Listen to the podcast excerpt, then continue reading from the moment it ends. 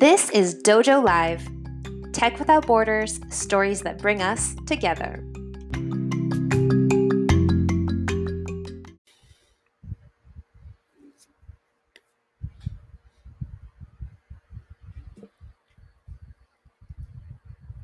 Good afternoon, everyone. Welcome back. This is our second Dojo Live today, and it is Wednesday, April 14th, 2021.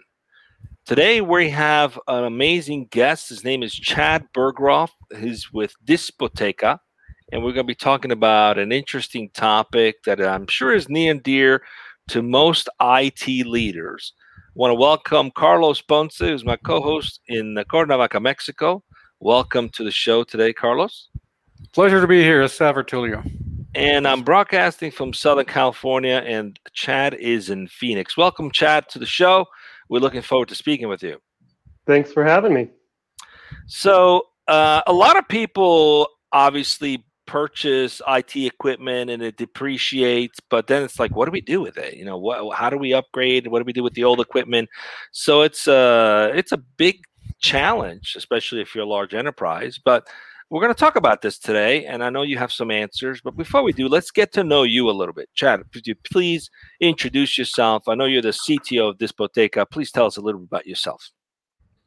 Sure. Um, so I grew up actually in Denver and moved to Phoenix in high school. Um, my mom had kind of a midlife crisis and went back to medical school around 40 years old ended up here to do a residency at the Mayo Clinic. So I kind of had to start over, um, you know, socially and academically, and ended up staying, uh, going to ASU. Had never done anything in tech up to that point in my life at all. Um, I think freshman or sophomore year of college, I took a intro to Java class just on a kind of a lark and fell in love with programming. So switched my major and got a degree in computer science and started my, you know, career in technology after graduating. So started out doing kind of like data analytics and data science applications for juvenile justice. So we built, you know, programs and software to help the juvenile ju- justice industry have better outcomes you know, like um, less recidivism, things like this for for juvenile offenders, and did that for a bunch of years. Took a hard left turn after leaving that and went and worked for a consumer app startup. Um, a little bit after the launch of the iPhone and you know mobile apps were kind of everything in the world.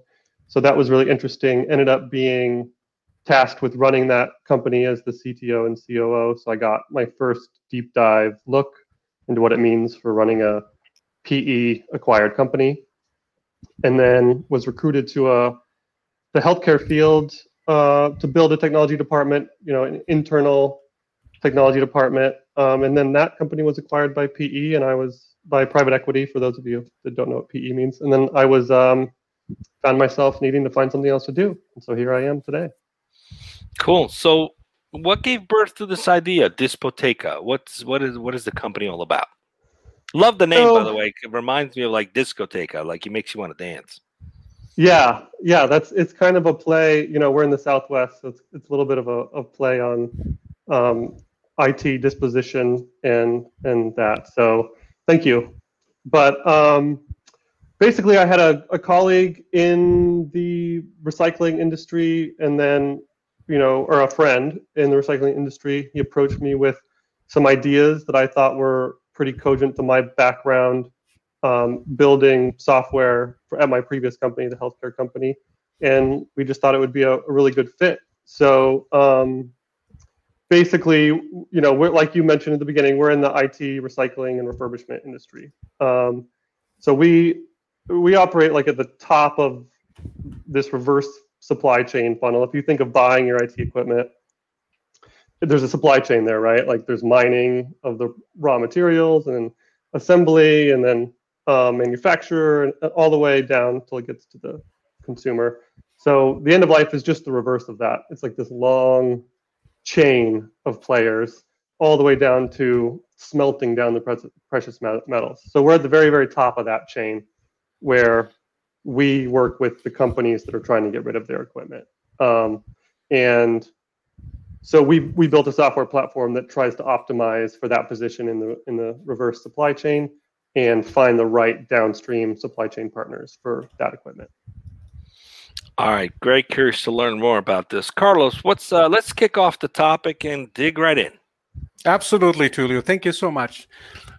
Today, we're going to be speaking about end of life IT equipment, security, responsibility, and convenience. That's the topic that our guest uh, chose for today's conversation. And we're going to be answering the question on how IT leaders can escape the sales cycle and use technology to solve their used equipment problem. So, first question, Chad, why did you choose this particular topic, or why did you feel it was relevant for today's day and age? Sure. So, um, the you know the industry that we play in is has been around for you know as long as hardware has been around. People have needed to dispose of it and recycle it and refurbish it and things like that. Uh, but what's different in 2020 than in maybe 2000 is folks are looking and are used to more um, self-serve experiences, right? So if you think of Uber or Grubhub or even you know the travel analogy, Priceline or anything like this, you're expecting something that you used to work with an agent or a salesperson. You're expecting to be able to access those complicated white glove services through technology today. So um, that's the problem that we're trying to solve, and we think that it's an interesting, th- interesting one that uh, IT leaders should be aware of. Can you Perfect. be a little more specific in terms of? I mean, walk us through the cycle, right? You explain sure. the, the the purchase cycle, right? Come putting together the equipment, all the various supply chain and logistics, and and the ecosystem that makes up, for example, creating an iPhone, right? Now, we get an upgrade every September, October. What happens to all the other millions of i you know past models of iphone. How do they get what happens? How do they get is there a market for the parts in there the metal in there? And what role do you guys play? If you could just maybe paint a picture for us on how this comes together that'd be awesome. Sure. So i mean the easiest way to think about it is it goes backwards. Um, you know maybe not a one year old iphone but for the purposes of discussion it, you just undo everything you did when you made it uh, so you you find someone to recycle it, they'll tear it apart, they'll sell the valuable pieces out of it. There's chips and maybe the battery still has life, maybe the screen still has value, etc. There's metal in there. There's other precious materials that'll be smelted down and recycled and reused. Um, so that's like the recycling process. There's also refurbishment. So you could um, send it to a refurbisher. They'll you know erase everything off of it uh, they'll install the latest operating system and they'll prepare it for resale downstream the market. So maybe it's to people in another country, maybe it's to you know education, maybe there's there's plenty of aftermarket demand for cheaper used refurbished devices of all sorts. Um, and, and how's that done today? Is it predominantly through these sort of auction markets? I mean, I'm I'm assuming it's pretty. Is there technology that automates this whole process, or is it predominantly relationship based? Like, hey, I'm going to work with this manufacturer who might need these parts. I'm going to work with that person who recycles or then sells to that manufacturer. How's that process today, and what role so, are you guys playing in that process? Yeah, great question. Um, it depends. For for consumer, for a consumer, it's there's you know there's webs. You can go to eBay or um, there's website auction sites and mm-hmm. market market sites that you can use. For businesses, it's a little bit trickier. So once you get to say 500, 1,000 employees, your volume becomes significant. So you need someone that's specialized in the industry and has those relationships to manage projects of that size. And you're likely up against regulations and internal compliance requirements such as data security um, and you know, you might be subject to a green uh, pledge that means you can't have anything end up in landfill, for example. And so it gets a little bit more complicated for uh, businesses. Um, and so traditionally, a, a, business needing to do that will have a relationship with someone who provides the service, whether it's recycling or purchasing that equipment from them. Uh, it's all relationship driven, and there's a proposal built out, and you know it's like a traditional project, service based project, like you would get with any any other business to business service. So the only difference with Dispoteca is that we're looking to like create that um, to to let businesses basically self-serve that process, right? Without necessarily having to go to a marketplace or something and list all of their product themselves. We want to provide that white glove professional service, but we want them to be able to do it directly through our website. Chad, I have a question. You, I'm uh, talking about the website. I'm looking at it right now, and uh, there's a big uh, uh, copy in there that sell that says sell used business computers in minutes. So it's obviously that it's about selling. But who buys these computers? Who's who's your client base? So yeah, if you have uh, equipment that's worth money, we will give you money back for your equipment uh, because we will be able to sell it downstream to brokers. I mean, that's the easiest okay. way to think it. Or um, mm. some equipment might have value even if it doesn't have value. Like a recycler might give you, you know, pennies on the dollar, but if you have 5,000 laptops, pennies on the dollar is still money.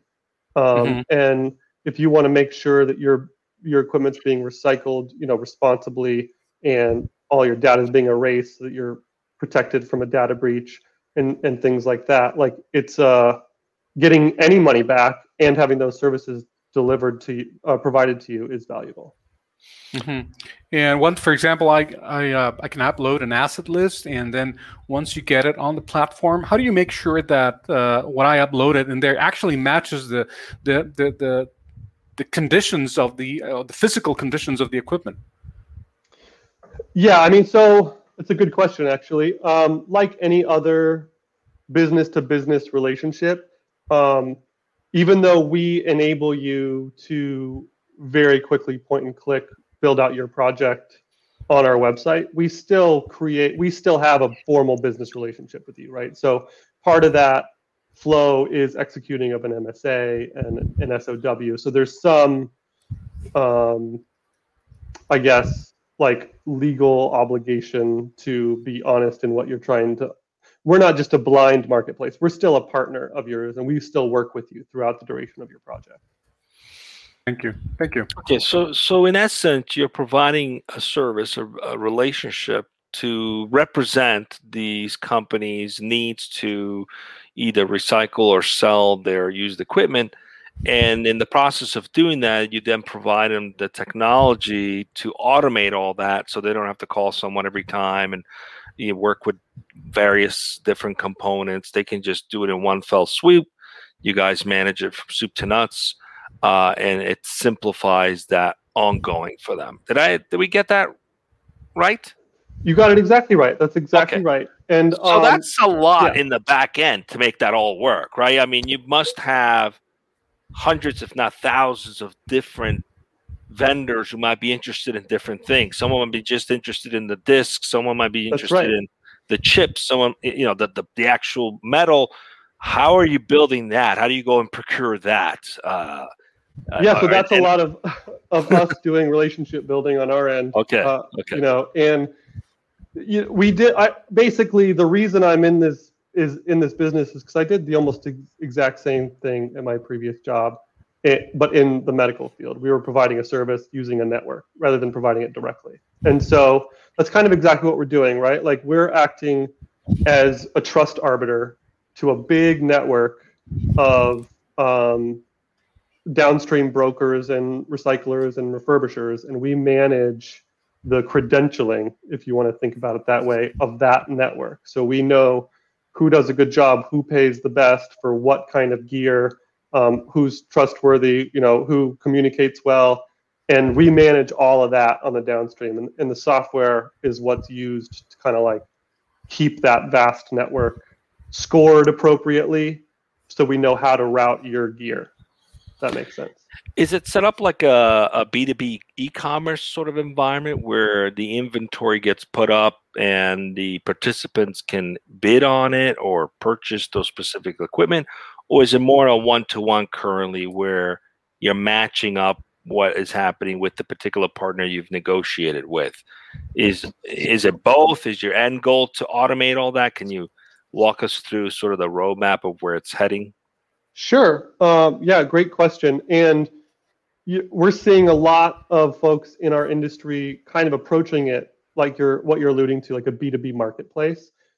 Um, our current thesis is that that doesn't work. Like being the person, the IT leader on my in, in a previous life, uh, I want someone to call on the phone or an account on the website that I'm using to be direct a relationship with to me and my problem, right? Like I don't want to think about how the soup is made like after my problem. I just want my problem addressed. So um, we believe in basically provide providing direct service to our clients and then pushing those deals to the best members of the network outbound rather than having them come and bid on the deals. We think that, that provides the best service. But but that doesn't mean we can't automate all that anyway. So right, I mean, I mean, it's automated. a big undertaking. I'm, I would yeah. think there's so many components that make up these uh, these uh, these equipments. I mean, most of it just take it for granted. You know, you recycle something, you, you forget about it, but there's literally hundreds, if not thousands, of components that can be utilized, and some of them are very costly and valuable, especially when they use precious metals for certain applications. That's um, exactly right. Right. So, okay, so you've got you've created a model where the IT executives can just go to you. One stop shop. Uh, we've got all the stuff that needs to be recycled. We need to get rid of it. There's some value in some of them. You create the marketplace for it through those relationships and facilitate the flow of, of disposing of this equipment. Um, where else could this be applied long term? In is there any other applications you see this sort of workflow that can be applied? And what is your thinking beyond IT uh, for this kind of thing? Yeah, so um, you know, it's something that we actually try to avoid thinking about too much. Uh, I think that I, am a personal, you know, we're still so young uh, of a company. I'm a personal believer in doing your niche really, really well, and then you can maybe think bigger picture. But I will admit that you know it's crossed our mind here and there. So uh, really, if you think about generalizing what we're doing, the mechanics of what we're doing, we're you know managing a sales cycle, which is there's lots of tools out there to manage a sales cycle, right? Um, and then we're managing the logistics of a anywhere from multi-day to multi-month project. So, and the logistics are all asynchronous steps that could happen like a Gantt chart, like overlapping, right? So there's trucks that are going to locations to pick gear up and deliveries being um, scheduled and delivered and delayed and rescheduled and all these partners receiving and shipping packages all around. And so we're trying to manage that and and keep it visible and actionable by the client. Um, we're trying to make sure that everything is auditable and there's you know good chain of custody and paperwork all the way all along the way. And so if you think about the concept of man- managing a logistics network um, for for complicated projects, yeah, I think it could be pretty powerful in how it's applied to other industries. Yeah, I mean, I mean, it's fantastic. You're essentially helping businesses reduce uh, waste as well, right? Yeah, I'm, I just keep thinking, how many other applications can this be used for? You've got people in the textile industry, the things that can be reutilized, buttons, right. uh, zippers. You've got toys tons of toys, you know, plastic wheels or whatever can all be reutilized, repurposed. Not all everything needs to just be melted down. I, I, it just seems perhaps you've stumbled on a way to facilitate this for something that could be broader, uh, where it actually helps the planet reduce the uh, the amount of waste that we have because it, it facilitates recycling components and reusing things. And I'm curious how much of that doesn't get done properly because it's very complicated. You have to go build all these relationships, but you guys well, are facilitating mean, that, which is you know making it easier. Yeah, even in IT, it, only 20% is recycled right now. So you know, I mean, we've got 80%. The market as it exists with 20% is something like 20 billion dollars right now in used IT. Wow. So Uh, and then we have another 80% that's not even getting formally recycled. So it's just huge. The problem is huge from an environmental, you know, e-waste management standpoint. It's huge. Our personal mission is to see a world one day where every company recycles all of their used IT equipment. That would be the ideal. Um, so yeah, I mean, even just IT is huge, but you're right. Thinking bigger, it just gets mind blowing how big it is. Carlos, you're on mute. You're still You're on mute. He's doing it on purpose. I'm just to be believe it or not, I was not doing it on purpose. I wanted to, but I couldn't. I just Carlos couldn't. is famous for being on mute when he comes all on. the time. Yeah, exactly, exactly. There you have. That's my trademark. So, Chad, uh, in terms of what Dispoteca can accomplish uh, in its current state, uh, or it, let's call it its uh, its reach or its, its scope in terms of the, the business stage it's in. Uh, you mentioned that well, you can work with uh, small businesses and in unregulated industries all the way up to bigger organizations like uh, be it government or finance or healthcare. Eh, Considering this, is there a limit, like both how little, how small uh, um, the uh, uh, company can be or a small business can be, all the way up to how large it can be in terms of how you can serve them, or not really? There's there's probably I would i would love to say no. Uh, I think that there's definitely no limit on the upper end, other than you know our ability to hire enough lawyers to manage the contract that would be demanded of us. But uh, I think on the bottom end, if you're a one-person company with a laptop you need to get rid of, it's probably more cost-effective for you to either drop that off at Goodwill or um, you know a, a you know a recycler that's like in town. There's lots of those. You should probably treat yourself more as a consumer than a business because we really specialize in making sure that you know not only are the is the most value going to come out of your equipment like we want you to think of it as you're selling your gear and returning money to your budget.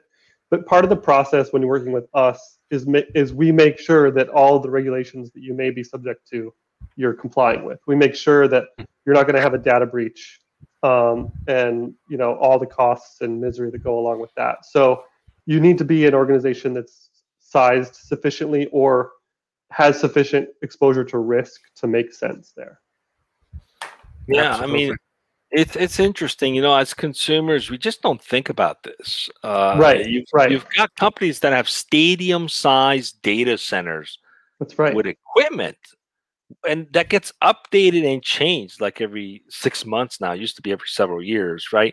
So, what happens to all that equipment? Where's it going? so, this is a this has to be resolved. You know, you have twenty percent is not enough.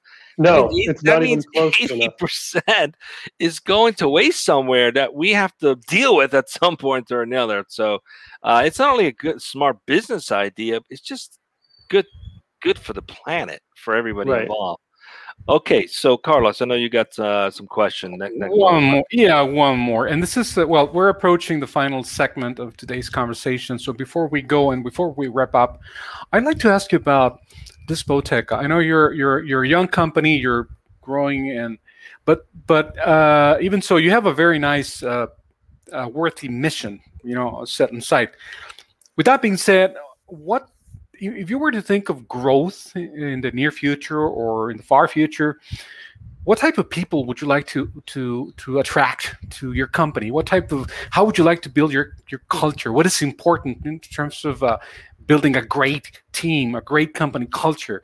I know that we're right now everybody's limited to covid you know we're all working from home and such but uh, when that kind of fades away in, in, in the very near future hopefully how would you like to see Dispoteca grow in terms of your team what's important for you in working with the right people who's the right people to work with Dispoteca?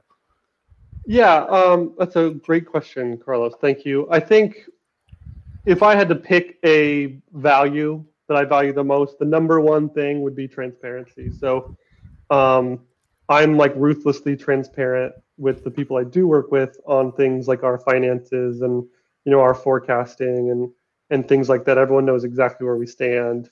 Um, uh, I think another core value would obviously be environmentalism, doing better than you're expected to do. So really, I'm looking for folks that are super enthusiastic and care above all about doing well in whatever they're doing. Um, so that should be the primary driver is someone who just enjoys doing things well when they do them. Um, and you know we have a lot of fun and we're laid back and there's you know no dress codes or anything like that but we do expect folks to do a good job and we will you know return the favor um, Great. so Thank you so much, Chad. just, uh, what, chad one more question um, you know there have been businesses that have established like certain seal of approval or certificate kind of a thing that has helped consumers or even businesses uh, engage with certain uh, uh, product companies based on um, some initiative that matter to them. Is your plan to potentially enable a similar kind of a certification, i.e., you know, a, a business that actually recycles their IT equipment, especially in tech? Uh, is there a, plan potentially to move in that direction, or at least encourage uh, maybe legislature that would uh, uh, favor organizations that are doing beyond just 20% recycling more. Uh, any thoughts around that? How do we push this forward to make it bigger?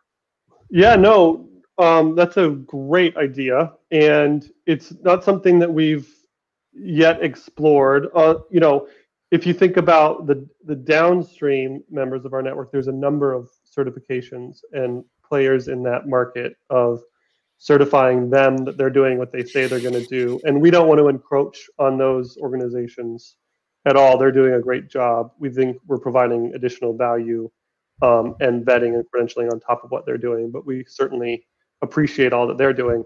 Um, as far as you providing a, a, seal of approval to upstream, what we call upstream, our clients that they are doing the recycling, that I think is honestly just a good idea that hadn't occurred to us. So um, thank you for that. That's what we do here in Dojo Live. We're constantly coming up with great ideas. For yeah, it's a great idea. All right. Well, we're coming up on time. Uh, first time entrepreneur, this one, Chad? First time real entrepreneur. Yeah, I've I've started a bunch before, but I've never actually quit a job and gone full steam ahead. Um, so it's an it's been exciting. All right. So always curious to learn what you're learning about yourself in this process that you'd like to share with others who might be sitting on the fence about becoming a first time entrepreneur.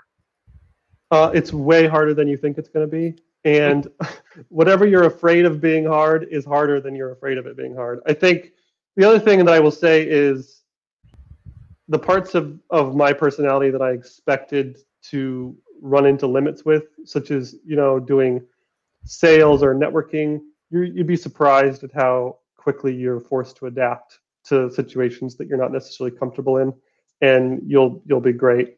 Just um, there's you know a messy middle, or uh, there's there's dark moments when it doesn't look like it's going to work, and you're getting a lot of negative feedback, or you know some sales fell through, whatever it is.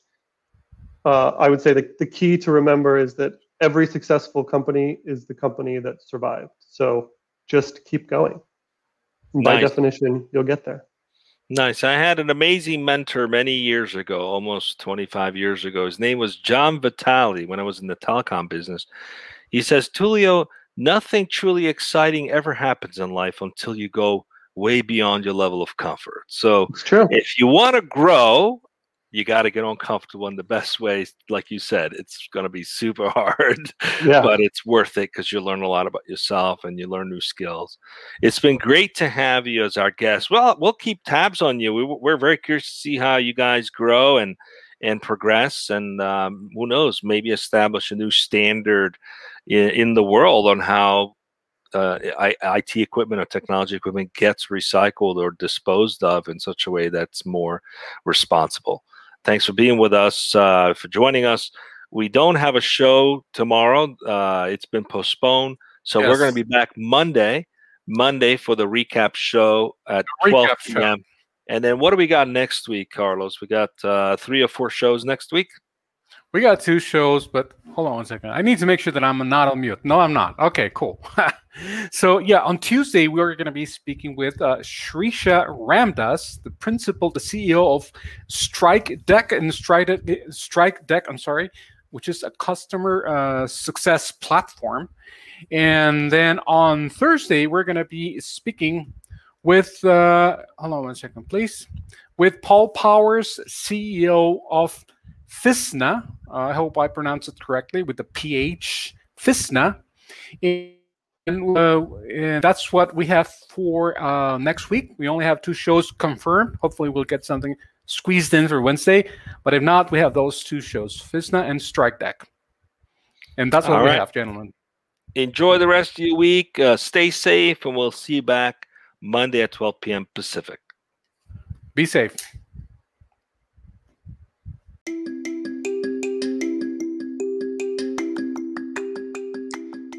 Check out past episodes, transcripts, blogs, and more on our website, dojo.nearsoft.com.